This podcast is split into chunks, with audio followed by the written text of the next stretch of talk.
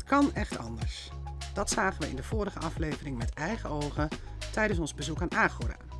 Niet het curriculum en het kwalificeren staan centraal, maar de leerling met al zijn talenten en leervragen. En dat werkt.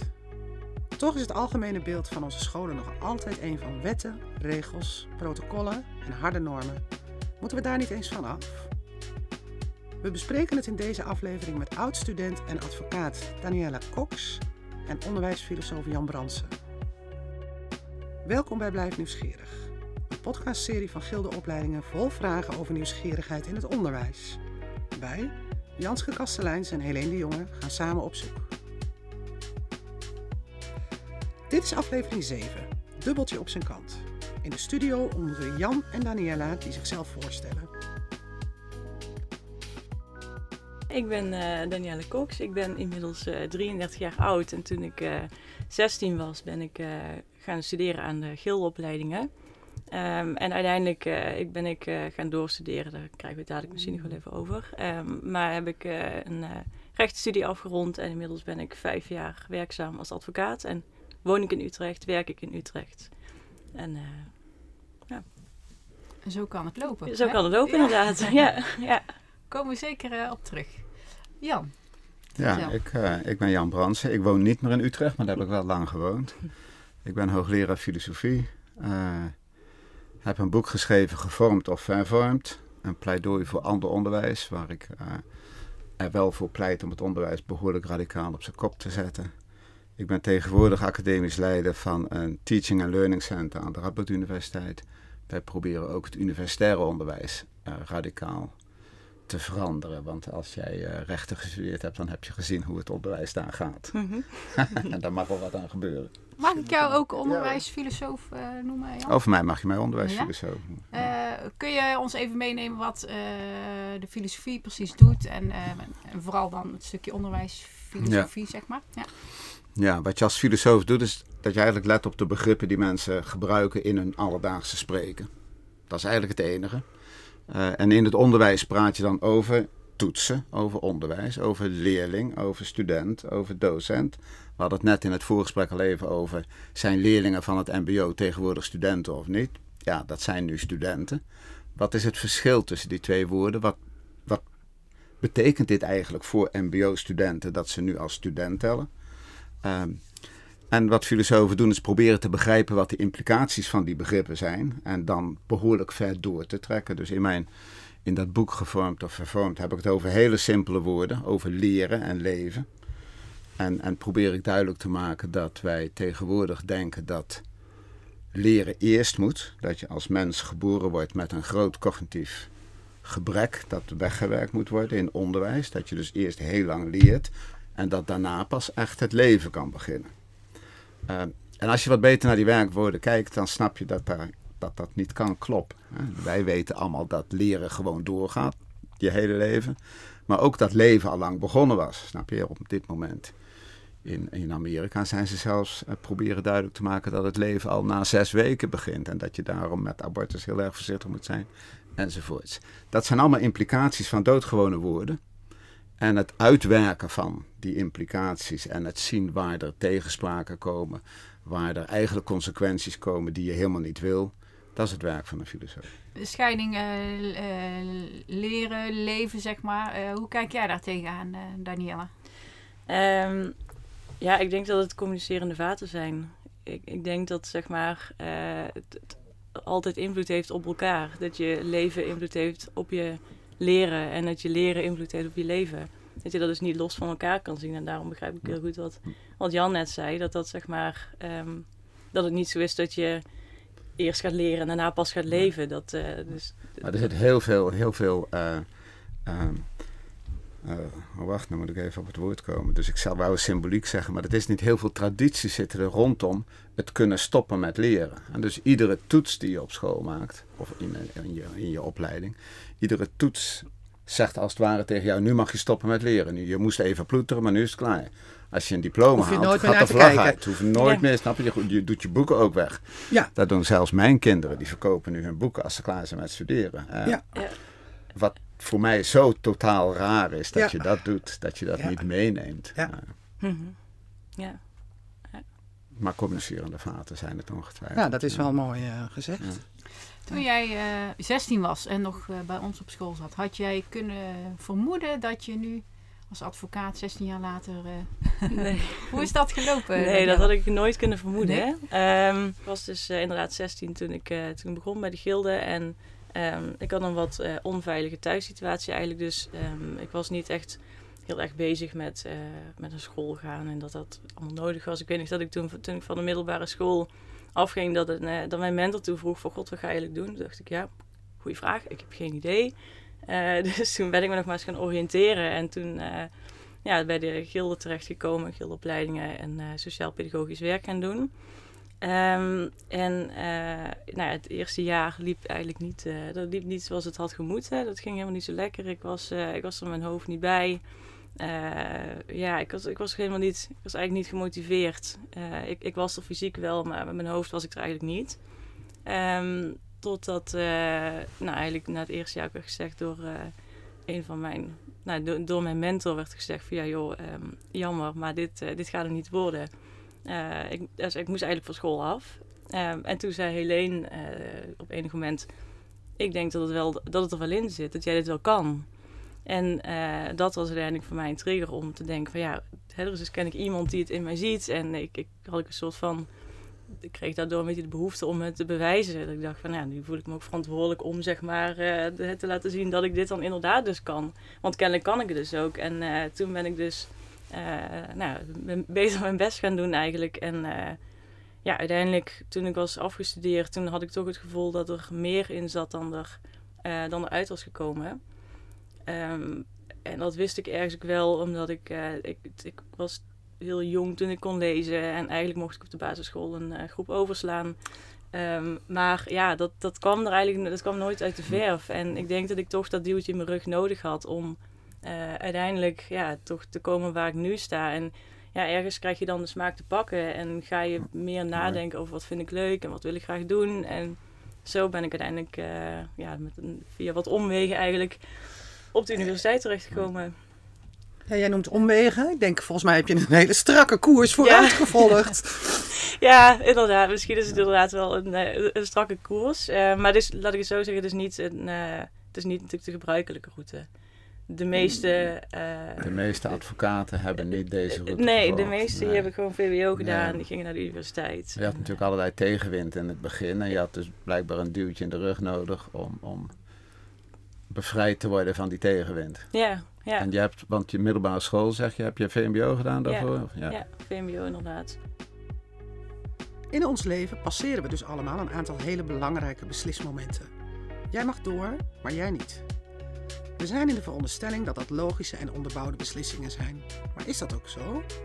Voor Daniela had het allemaal heel anders kunnen lopen ik denk dat, dat dat moment dat tegen mij werd gezegd van joh, laat het maar zien. Want hè, dat, jij Helene zei, uh, het zit er wel in. Uh, dat was denk ik wel een van de belangrijkste momenten in mijn hele carrière eigenlijk. Want als dat toen niet was gebeurd, dan denk ik, hm. nou ja, dan, dan was ik nu geen advocaat geweest. Dat is dus een dubbeltje op zijn kant, hè? Ja. ja. En dan ben je afhankelijk van toevalligheden ja. die nergens op gebaseerd zijn. Nee, een gevoel. het mooie is, ja. het mooie is denk ik ook dat het een beslissing van jou geweest is en niet van jou. Dus je hebt het wel gezegd, dus je, je triggert Dit, iets. Ja. Jij hebt het omarmd. Het Van, nu ga ik echt stoppen met roken. Of snap je? Nu ga ik echt door. Nu ga ik hiervoor. Dit is nu mijn verantwoordelijkheid. Helene heeft er vertrouwen in. Ja. Dat zegt wel iets. Ja. Als je naar de geschiedenis kijkt, hè, als je dat, hoe dat eruit ziet. Die hang naar uh, willen controleren of ordenen. Misschien een doorgeslagen ordening, ik weet het niet precies. Uh, met beslismomenten. Hoe, hoe ziet dat in de geschiedenis eruit? Waar, zijn dat bepaalde bewegingen? Of... Ja, eigenlijk is er een begrip ja. wat, wat, uh, wat bij, bij Danielle vandaan moet komen. Want uh, het gaat vaak om het civiel effect. Hè? Dus je geeft een diploma en dat heeft een civiel effect, wordt er dan gezegd. Dat heeft een effect op wat je mag in deze samenleving. Waar wij op mogen vertrouwen in deze samenleving.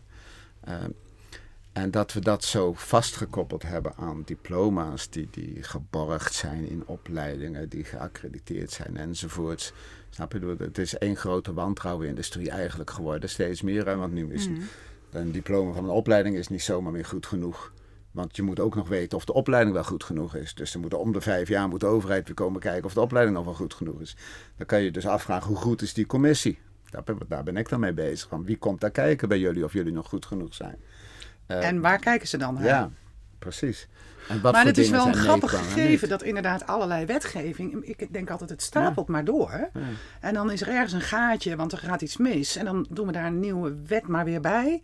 En zo ontstaat er een heel gebeuren wat, wat eh, niet meer, wat eigenlijk zijn doel voorbij schiet. Daniela vertelt over de verplichting om jaarlijks studiepunten te behalen. Maar haar diploma aan zich is vijf jaar na haar afstuderen minder van belang geworden. Het is nu met name haar ontwikkeling daarna die telt. Waarom in de opleidingen dan zo hard werken aan die beslismomenten? Dus je kunt daar als, als Mhm. onderwijs eigenlijk heel veel van leren. Als je snapt dat hoe langer zij afgestudeerd is, hoe langer je afgestudeerd bent, hoe onbelangrijker je diploma wordt, kun je aan de voorkant in het onderwijs nadenken. Hoe belangrijk is eigenlijk dat ik op dit moment een, een diploma geef? Je, waarom geef je niet na twee jaar een diploma en zeg je van jij ontwikkelt je wel door, ga maar werken. En dan over zes jaar kom je terug en dan kijk ik hoeveel je erbij hebt geleerd. Voor mijn part, stel dat je wil. Hè? Eh, maar nee, we hebben bedacht dat onderwijs duurt vier jaar. Daarin haal je een bepaalde maat. Bij, bij autorijbewijs weet iedereen dat zodra je het haalt moet je echt veel gaan rijden, want dan leer je het pas echt. Dat zegt ook iedereen. Dat is vast ook bij jouw diploma. Dat is vast ook bij ieder die bij jullie afstudeert. Dus kan je als opleiding afvragen, wat, wat doen wij nu eigenlijk met dat verstrekken van het diploma? Ja, het is een soort toegangsbewijs. Hè? Ja. Maar het Eh, aparte maar- aan een toegangsbewijs is dat de, de afsluitende partij het verschaft. Waarom zeg je niet, ik heb hier een student en volgens mij, eh rechtenfaculteit in, in eh, Nijmegen, laat deze toe. En dan zegt van nee, we ontslaan jullie van de verplichting om goed te onderzoeken of Danielle op haar plaats is daar. Ze heeft een diploma.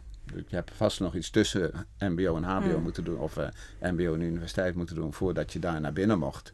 Ja. Maar dat naar binnen mogen wordt dan puur vastgehangen aan een di- diploma wat in de vooropleiding geborgd is. Dat is ook best gek. Mhm. Want je zegt, leg dat dan bij de opleidende partij. Kijk Leg goed of bij iemand... de volgende partij. Precies. Ja. Ja. Dus als ik, dat doe je wel als je solliciteert. Snap je? En, Ja. en natuurlijk heb je de ellende dat als er 500 solliciteren en, en dat kan je niet allemaal gaan lezen. Dus dan check je heel snel op diploma's. Maar dan weet je ook dat je allerlei kansen misloopt. Ehm, en, en een diploma zegt wel iets. Maar er is een interessante eh, Amerikaanse eh, onderwijsfilosoof die zegt dat diploma's vertellen eigenlijk alleen maar dat je uithoudingsvermogen hebt gehad, dat je braaf genoeg bent geweest, lang genoeg. En dat eh, er verder niet veel meer eh, vast te stellen is aan de hand van het diploma. Ik vind dat wel interessant als gedachte. Ik vind Hmm. het wel een beetje cru en, en het is erg Amerikaans dat boek, maar anyway. Een diploma voor uithoudingsvermogen dus. Als je je dat realiseert, kun je je afvragen wat dat doet met de nieuwsgierigheid van leerlingen, van studenten. Als je denkt nieuwsgierigheid is dat wat, wat motiverend werkt in het onderwijs, dan heb je een verschil tussen de motivatie die komt uit nieuwsgierigheid en de motivatie die komt uit wat kan ik straks verdienen als ik dit diploma heb. Om het maar even zo te zetten. Eh, hoe belangrijker je dat diploma maakt, hoe minder belangrijk nieuwsgierigheid wordt. Dat is een eerste beginnetje. Ik weet, ik vind het nog best moeilijk, maar eh, Nee, ik ben het daar wel heel erg mee eens. ja. Dat ehm, ja, op het moment dat je eh, gedwongen wordt zeg maar, om te presteren en om bepaalde, om een bepaalde kwaliteit in huis te halen, bepaalde toetsen te halen eigenlijk, dat dat niet meer zozeer is vanuit je intrinsieke motivatie of nieuwsgierigheid, maar dat dat meer een soort van opgelegde nieuwsgierigheid is. En niet altijd natuurlijk, hè. ik bedoel, het kan ook samengaan. Ehm, en dat is natuurlijk ook lastig. Hè. Je kan natuurlijk ook gewoon, je kan studenten natuurlijk niet helemaal de vrijheid geven voor god, nou wat vind jij nou interessant en eh, dat je alleen maar daarop richt. Je hebt altijd natuurlijk wel, Waarom niet? eh, ja, omdat we, omdat we dus de diploma-samenleving hebben, denk ik. Ja, Ja, ja. Ja, maar als je dat relateert aan je beroep. Mhm. Stel dat jij als beginnende rechtenstudent eh, die vraag had gekregen. Je had een, een plaatje van ehm, wat wil ik met deze opleiding doen? Of wat wil ik bereiken? Of wat wil ik weten? Eh, als ze jou vrij hadden gelaten en ze hadden niet gezegd: dit is een pakket met tentamens, die moet je behalen. Mhm. En dan doe je nog wat projecten. En, en waarschijnlijk een stage. Hè? Ja. Als, als dat los was. Was je er dan uitgekomen? Als in, wat moet Ja. ik nou weten? Of, Ehm, nou, ik- denk dat het altijd wel fijn is als er eh, opleiders zijn die, die in ieder geval eh, zeggen: dit, dit zou je moeten weten, dit zou je moeten kunnen, een soort van basis meegeven. Ehm, en ik denk, ehm, ja, het is achteraf denk ik wel eens, hè, je bijvoorbeeld ook vakken als eh, bestuursrecht en strafrecht, ja, die moet je volgen. En ik, persoonlijk vind ik het fijn dat ik ze heb kunnen volgen, omdat ik daardoor ook wel heb kunnen eh, proeven of ik dat nou, of ik dat nou leuk vond of niet. Maar er zullen ongetwijfeld studenten zijn geweest die in een eerste jaar al hadden bedacht: ik wil ondernemingsrecht gaan doen of ik wil eh en dan moeten ze toch die. ja, en dan moeten ze toch die, eh, die, die, die vakken bestuursrecht, strafrecht volgen. Ehm, terwijl ja, als het aan, aan die studenten zelf had gelegen, hadden ze dat waarschijnlijk eh, links laten liggen. En als je het dan hebt over nieuwsgierigheid binnen je opleiding, kun je dan zeggen. Want eigenlijk hoor ik je zeggen, nou, ik, ik moest gewoon mijn vakken aftikken. En Was er een nieuwsgierigheid naar na de opleiding? Dat je dacht, nou, ik doe dit allemaal omdat ik wil weten hoe, hoe of ik wil ergens komen. En, eh, en Ja. daar ben ik wel nieuwsgierig naar. Ja, ja. ja, en het voordeel is wel van een rechtenstudie. Ik begreep dat dat niet binnen, binnen al, elke eh, universitaire studie zo is. Maar bij rechtenstudies zijn eh, vooral advocatenkantoren best wel actief met het organiseren van eh in-house dagen. Dus dan eh, ga je een dagje bij zo'n ja, naar zo'n kantoor toe om, nou, dan krijg je bijvoorbeeld de cursus of ze gaan wat vertellen over het kantoor. En dan heb je vaak een lunch dat je met andere advocaten al in gesprek kan over wat het vak inhoudt. En je hebt van die bedrijvendagen, dus dan heb je echt dat de universiteit organiseert dan dus een, of, of in ieder geval een faculteitsvereniging organiseert een, een juridische bedrijvendag. En daar komen dan allerlei nou ja, advocatenkantoren, soms ook eh, andere bedrijven die dus iets gaan vertellen over wie ze zijn, wat ze doen. En eigenlijk al een soort van aan het werven zijn voor de Ja, toekomst. precies. Dat Ja. is ook een markt. En ze komen ook gewoon kijken om de, om de pareltjes ertussenuit te kunnen pikken. Ja, En, ja. eh, Zo werkt het in, Ja. binnen de rechtenstudie wel inderdaad. Maar eh, mijn nichtje bijvoorbeeld, die heeft psychologie gestudeerd en die zei dat dat daar helemaal niet. Speelt. nee, het is een veel diffuser vakgebied ook. Dus het kan op zoveel verschillende kanten op. Ja, En, en zorginstellingen hebben ook helemaal geen geld en geen tijd om te gaan denken van... oh, zullen we eens gaan kijken op de universiteit tussen, tussen die 200 psychologen die eraan komen... welke leuk voor ons is. ja, Ze ja. zijn lang blij als ze de wachtlijst een beetje kunnen wegwerken. ja. Maar wat wel interessant is, wat ik, wat ik hoor, en dat is ook van. eh, nieuwsgierigheid heeft ook een sterk eh, cognitieve en kenniscomponent. Hè? En, en wat ik je meer hoor zeggen, eh, is dat het niet per se om nieuwsgierigheid gaat, maar om, om betrokkenheid, om, om waar je warm van wordt. Ehm, en dat vind ik wel een bepaald soort interpretatie van, van eh, dat als we betrokkenheid gaan uitleggen als nieuwsgierigheid, vind ik dat een, een inperking naar het cognitieve toe. Hè? Als nieuwsgierig vind ik ook mensen die de story lezen. Snap je? Die zijn ook Ja. nieuwsgierig. En die zijn nieuwsgierig en, en die, die willen de nieuwtjes te pakken krijgen. Ehm, en in een studie wil je eigenlijk je eigen engagement ontdekken. En waar, waar je goed bij past. En dat is denk ik een veel ruimere notie dan, dan alleen maar Cognitie. cognitieve nieuwsgierigheid. Maar wat denk ik wel lastig is, is dat eh, ehm, studenten die zeg maar aan een eh, mbo-opleiding beginnen, van, van zichzelf uit misschien nog helemaal niet zo nieuwsgierig zijn op dat moment. Terwijl ze het misschien wel zouden moeten zijn, omdat ze uiteindelijk een diploma moeten halen. Ehm, maar ik denk dat het dan dus inderdaad, als jij zegt dat het nodig is dat, eh, dat er mensen om die studenten heen zijn die betrokken zijn en die eh, studenten dan Ja. toch iets meer aan de hand nemen en eh, de studenten begeleiden in dat proces en, en uiteindelijk laten inzien dat, ja, nou ja, wat het nut ervan is, maar de studenten ook nieuwsgierig maken. Dat die nieuwsgierigheid ook pas op een later moment kan ontstaan en dat er allerlei redenen kunnen zijn waarom het, ehm, waarom het op enig moment niet uitkomt bij zo'n student. Ja. Want jij vertelde net natuurlijk ook dat je op dit moment ook aan het, ja, aan het afvragen bent of er een student wel of niet eh, mag blijven. Ehm, en ja, wat, wat mij toen dus heel erg heeft geholpen is, dus wat ik net eigenlijk al vertelde, maar dat eh, ja, het vertrouwen dat iemand toch zegt, ga het maar laten zien. En dat je dus toch nog een keer die kans krijgt Ik denk dat dat heel belangrijk is. En, en je, je kan natuurlijk niet. ehm, je hebt misschien wel een bepaald gevoel bij de achtergrond van een student. Maar eh, ja, je kan natuurlijk niet, je kan niet achter eh, de voordeur van die student kijken. Dus je weet niet waar diegene vandaan komt. En eh, hoe die student thuis wordt ehm, ge- ja, aangemoedigd en gestimuleerd. En het kan juist helpen, helpend zijn als je dan als opleider zegt: laat het maar zien. Maar Ja. eh, je begon daar straks mee alleen van, goh, dan heb je eh, de student waar je over spreekt, goh, hè, wat doen we er even mee? Eh, heel, heel vervelend gezegd. Eh, op stage gaat het super en op school, eh, nou, Ja, dat is zo het maakt eigenlijk pijnlijk duidelijk, vind ik, wat wij dus laten liggen als, als onderwijs. Hè, van, eh, Want hoe doen jullie dat dan? Als iemand op stage geweldig is en op school niet? Ja, Nou, dat is een mij- groot dilemma. Ja. Nou, voor mij is de kernvraag: eh, goh, zi- zit hij op de juiste plek en eh, is hij geëngageerd met dat, dat beroep? En Mhm. nou, als hij dan ook nog fantastisch functioneert, dan kun je toch per definitie niet op de verkeerde plek zitten, hooguit de verkeerde onderwijstreatment krijgen. Ja. Ik draai heel die verantwoordelijkheid om. Mhm. Eh, Nou ja, dat is natuurlijk de zorg. Gaat ze, eigenlijk zeg je, gaat zij binnen dit schoolsysteem eh, voldoende leveren om straks dat papiertje waard te zijn? Ja. Want de stage ja, staat eigenlijk helemaal niet ter discussie. Maar, maar het Maar papiertje willen- zegt toch, jij bent eh, een gekwalificeerd beroepskracht. Dus het is Ja. heel gek wat hier dan Hmm. gebeurt eigenlijk. Nou ja, als het Ja, maar- dus, ik weet niet hoe vaak het bestaat dat je een student hebt die op school Heel vaak. eigenlijk niet goed functioneert en op de werkplek wel. Ja, heel vaak. Heel dan, moet je regelmatig. toch als, eh, dan moet je als opleiding toch serieus gaan afvragen, wat Ja. zijn wij aan het doen? Dat, eh, Nou ja, wat we aan het doen zijn, is meten of dat kwalificatiedossier, dus de student moet bepaalde dingen leveren. Moet bepaalde opdrachten doen in stage, eh, moet daar verslagen van maken.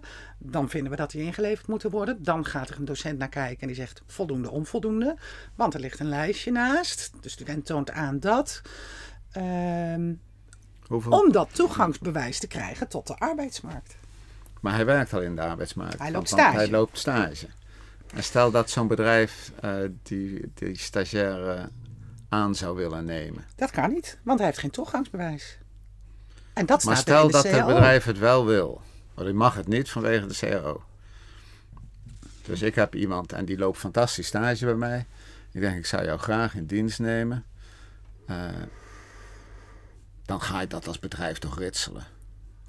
dat zou ik denken. Dat, Dat doe je hier toch zijn. wel. Ja, maar dat kan die- dus niet. Nee, Nou, dat- misschien Nou, in- binnen de niet zorg, binnen onze- naar op zoek zijn, ook naar die kanteling en naar de wel. de- volgens mij is dat wel die onderstroom die opkomt. Ja. Dit willen we dus ook niet meer, want zijn gewoon superschrijnende voorbeelden. Ja. En dit is dan. eh, en we staan er elke dag bij en nee, we kijken ja. ernaar.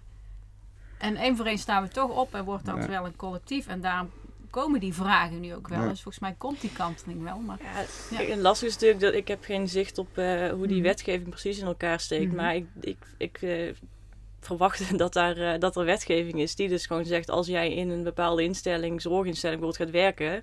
eh, of school, dan moet jij gekwalificeerd zijn. Dan moet jij die en die diploma's hebben gehaald.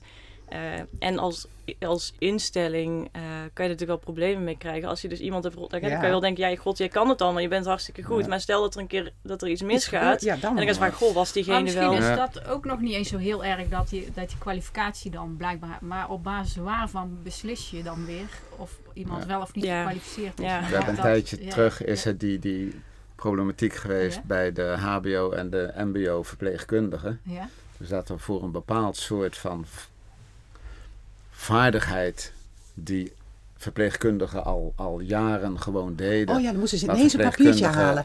Heel veel ervaring in hadden. Dat werd, dat werd op HBO-niveau werd dat voortaan geaccrediteerd. Ja. Ehm, dus al die verpleegkundigen die dit al twintig jaar deden Moesten in hun dus- instelling moesten terug naar de HBO om een diploma te halen. Anders mochten ze niet meer doen wat ze al twintig jaar deden. Ja. dat is echt een hele mooie voorbeeld van, van hoe je met, met een diploma gewoon als, als maatschappij gewoon jezelf keihard in je eigen voet ziet. Je denkt, hier schieten wij niet meer op. Dit is een wetgeving die ook niet... Dus die bestaat dan wel, maar die is nauwelijks te verantwoorden. Je kunt... Hè, dus de problematiek tussen ervaringsdeskundigheid en, en, en schooldeskundigheid. En je, ik vind dus... Want ik wist niet goed genoeg hoe schijnend het is dat mbo'ers in de stage uitstekend werken en op school niet. Dan denk ik, ja, gaat het je om de schoolkwaliteit of gaat het je om de arbeidskwaliteit? Ze zeggen het ook En- vaak, hè? Ik vind school niet leuk. Ik vind stage leuk. Ja, Ik leer niks hier. Ik leer op mijn stage. Ja. Maar ja, ik, ik, ik denk zelf, we willen als samenleving een soort veiligheidspalletjes inbouwen. Dat een kind op een kinderdagverblijf niets gaat overkomen. En dat zou dan komen door het diploma van de begeleider. Ja, Wat natuurlijk ook geen zekerheid geeft. natuurlijk niet. Nee. En wij maken een soort afspraak. Ik denk dat docenten daar ook wel goed in zijn. Ehm, je weet niet hoe je het moet beoordelen. Dus er ontstaat een soort consensus over. Ja, dan moet zo'n verslag goed in elkaar zitten. Of bijvoorbeeld een toets. Of. ehm, Dus je gaat op dan schoolse ga je dingen ga je beoordelen. En, en, ja, dus je gaat Ja. beoordelen of iemand een goed verslag kan Ja, doen in precies. plaats van of hij een goede monteur is. ja, precies. Ehm, En daarin vind ik docenten. eh, hoe moet ik dat zeggen? Ja, dat is eigenlijk ook een bedrijfscultuur die ontstaat. Zo Tuurlijk, doen we het. tuurlijk. Ja, En dat is. Ja, heeft ook weer te maken natuurlijk met ons beroepsbeeld. En, en dat zit wel En de afstand in stand houden tussen de praktijk waar, waar, waar, waar als het ware eh, de, de competenties geleefd worden en de plek waar je zogenaamd de competenties verwerft, maar je verwerft ze binnen de muren van een klaslokaal, waardoor je heel andere soort van competenties ook verwerft. En als je, als je eh, over competenties nadenkt als dat is wat in een praktijk eh, zichtbaar is in wat ik doe, dan train je dus op school, dat betoog ik in mijn boek, dan train je eigenlijk gewoon hele goede leerlingen. En die krijg je ook aan het eind. Dus we worden er echt geweldig goed in om leerling te zijn. Als ze binnen school blijven. Maar dat is dus het probleem, denk ik, bij de VMBO'ers en de MBO'ers. Want die gaan als het ware hun energie daar niet in steken. Die gaan hun energie steken in, in eh, hun stages. En die worden daar heel goed. Eh, dus die worden geen goede leerling. En dat zou ons eigenlijk aan het denken moeten zetten. Willen we dan goede leerlingen? Nee, we willen eigenlijk een samenleving beroep- met ja. goede, goede En, en waarom zijn dat steeds twee verschillende rollen blijkbaar? Ja. ja, ja. Jan heeft het over de kloof tussen school en praktijk. En het verschil in competenties die je daarbinnen ontwikkelt. Kan het ook anders? Je hebt in Nijmegen een VSO die erg leuk is. Die heeft de bedrijven in het, in het schoolgebouw. Dus je loopt er eigenlijk stage in het schoolgebouw. Hm. In een drukkerij, in een catering. Er zitten allerlei soorten bedrijfjes in. En het gemak daarvan en het voordeel daarvan is dat de docenten zelf ook op de stageplek Ah, zijn. ja. Ook echt. Ja, Dus als jij na het weekend eh, zegt van nou dit heb ik van het weekend gedaan. Zeg je dat niet alleen maar tegen jouw chef, maar ook tegen jouw mentor. Ook Ja. tegen jouw docent. En dan krijgt hij ook wat Ja. meer ge- gevoel bij, eh, Ja. bij wat je nog meer bezighoudt En dan... dan, ja, dan eh, breek je als het ware de muur tussen de school en de samenleving Mm. op allerlei manieren. ja. Op een interessante manier af. ja, dan komt toch dat eh, leven en leren Ja. wat meer samen. Ja. Maar we hebben het nu e- eigenlijk ehm, veel over beroepsonderwijs, HBO, universiteit. Mhm. Maar daar zit natuurlijk een hele belangrijke fase voor. Ehm, eigenlijk, als ik, als ik jouw gedachten doortrek, kan dat dus ook niet meer zo bestaan. Nee. Maar je kunt dus niet-. Evident. Je kunt niet, lijkt mij, ehm, het, het is, als je het als een keten ziet, kun je niet één kettingje gaan veranderen. Dan moet er een totale revolutie plaatsvinden. Ja, ja en nee. Ehm, dus dat moet, wat mij betreft, moet dat gebeuren. Maar, en ik geef even een heel slecht voorbeeld, maar het is wel een voorbeeld wat, wat kan laten zien hoe het werkt. Ehm, in Utrecht heb je Lombok.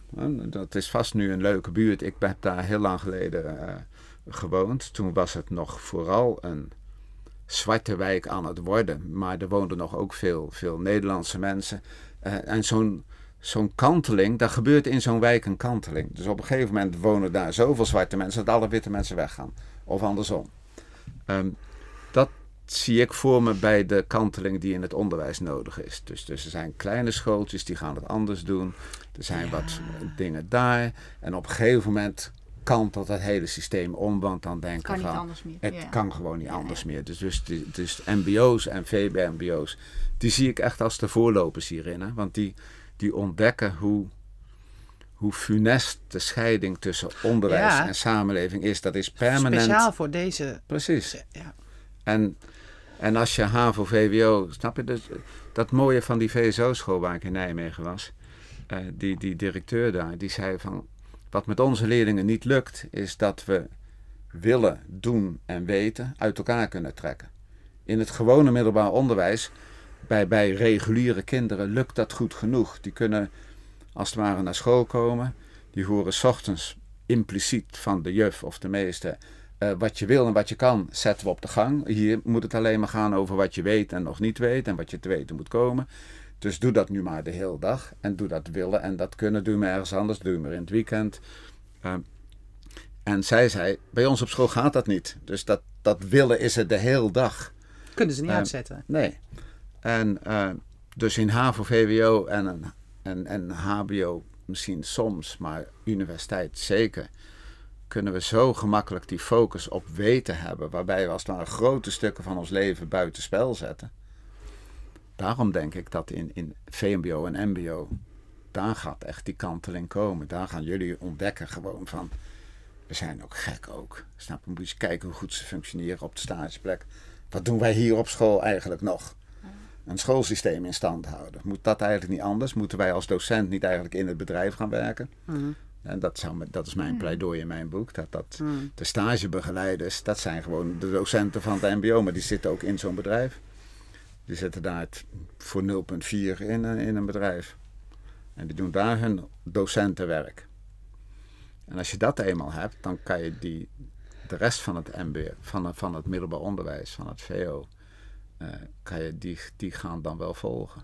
Het zal wel even duren hoor. Ja, het, het moeilijke daarin is natuurlijk wel dat je zeg maar verschil hebt tussen, tussen leren en, en, en wat, hè, hoe iemand nou in zijn stage functioneert. En Mhm. dat, het, dat het best wel goed kan zijn, denk ik, binnen beroepsopleidingen, dat iemand het dan eh, op de werkvloer, zeg maar, binnen zijn stage heel goed doet.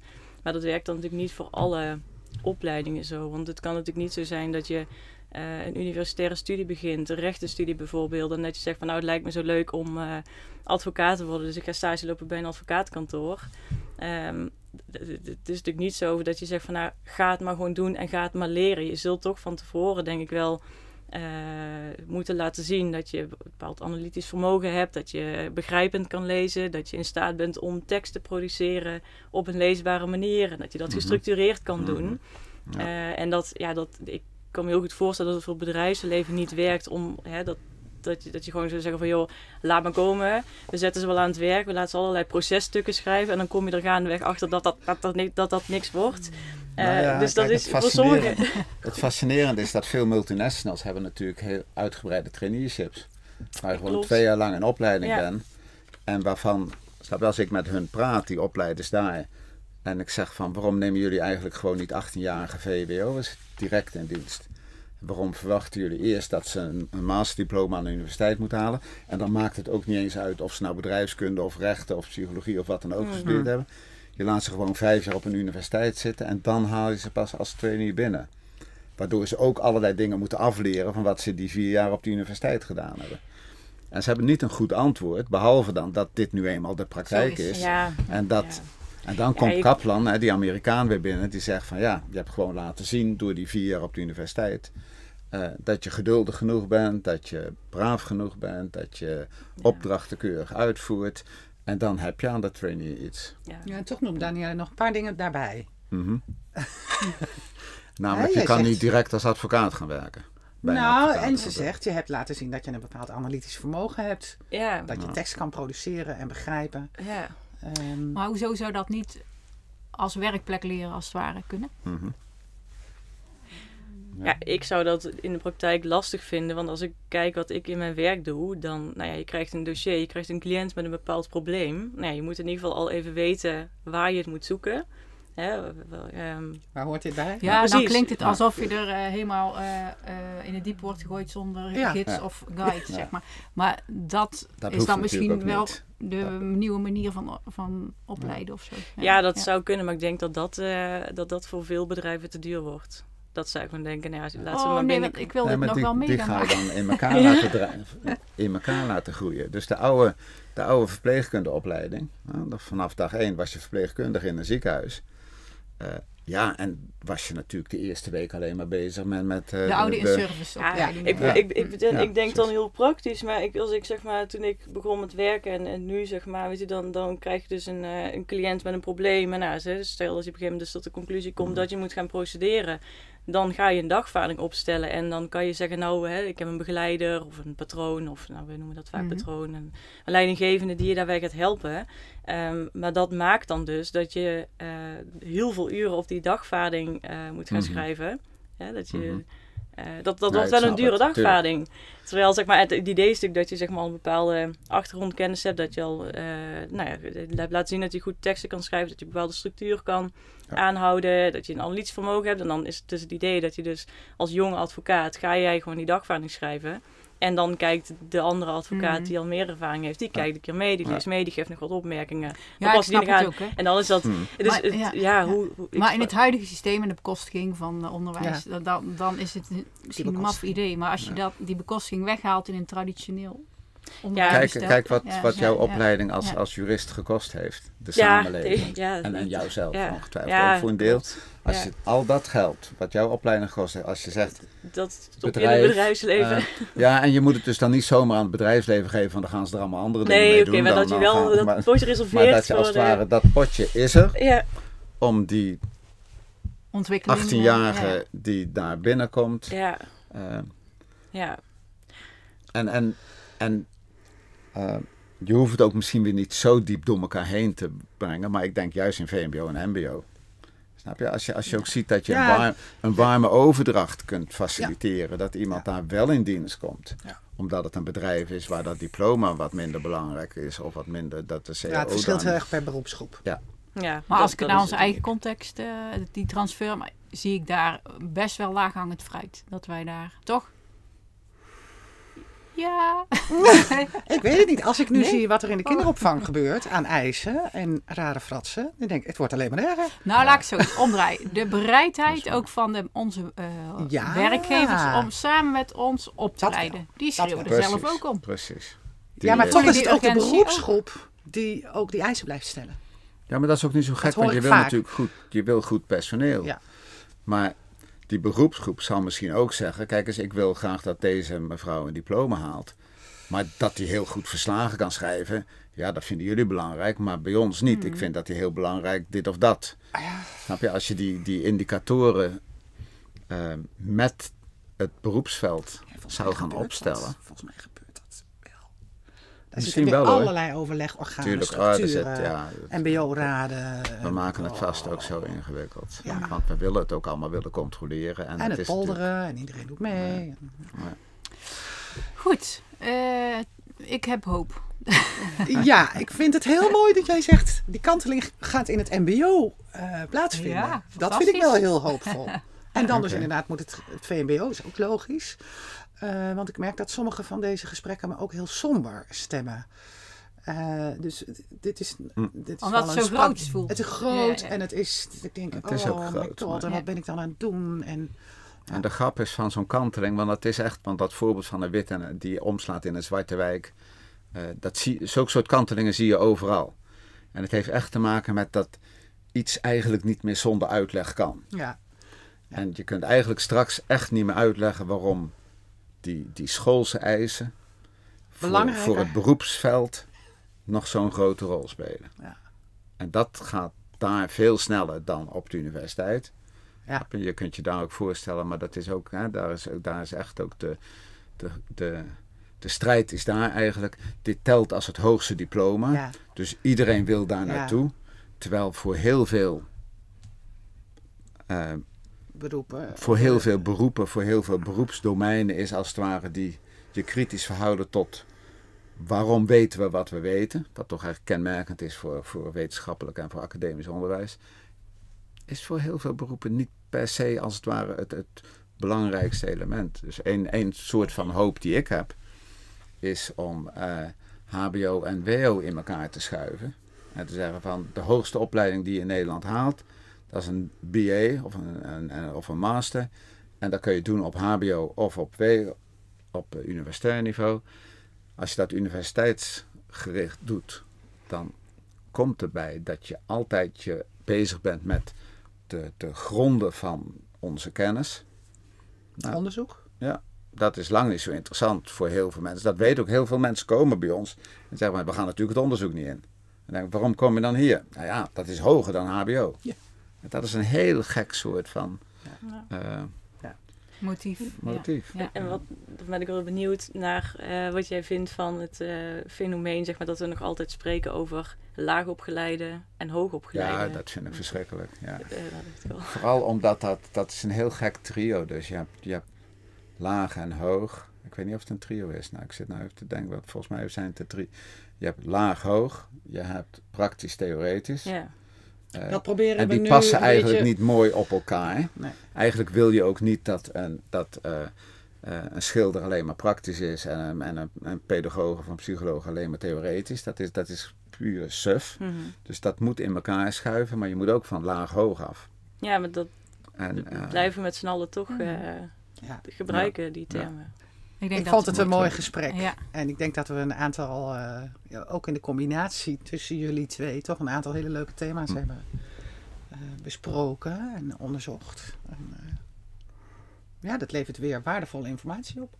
Nou, dat is fijn. Dank Goed jullie wel. Dankjewel. mooi zo. Ja. Graag gedaan. Graag gedaan. Het gesprek zit erop. De scheiding tussen leven en leren, de diploma-samenleving. We zijn er zo vol van dat we in het park nog even doorbabbelen over de waarde van het diploma. En wat is, het, wat is uiteindelijk zichtbaar wat overblijft? Ja, dat wat, voor wat het waard is, is Ja. toch het enige tastbare in die zin. eh, ja. De medaille die je meekrijgt, zeg maar. Ja. Nou, sterker nog, als, je, als het diploma de medaille is, maar dan wordt er binnen zo'n diploma, daar sta, krijg je dus een puntenlijstje Ja, ja. op. Een gouden medaille met een eh, bronzen achterkant of zo. Ja, of met een zwart randje. Oh ja. Ja, hij heeft het wel gehaald hoor, maar... ehm, hmm, hmm, hmm. Ja, ja, ja. Of een klein hapje eruit zo. Ja. zo, dat is ook lekker duidelijk. Ja.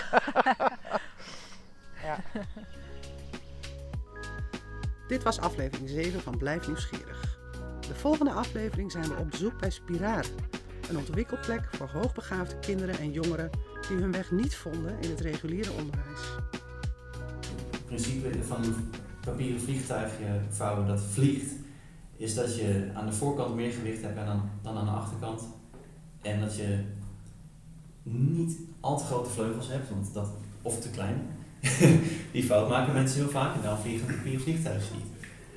Ehm, maar ik had, ik had op een gegeven moment een ontwerp dat zo goed zweefde en zo goed in een eh thermiekbel kon blijven zitten, dat ik hem eh, van de flat gooide en hij pakte zo'n thermiekbel. Hij steeg nog eens een keer 30 meter en vloog zo een paar honderd meter de andere kant op.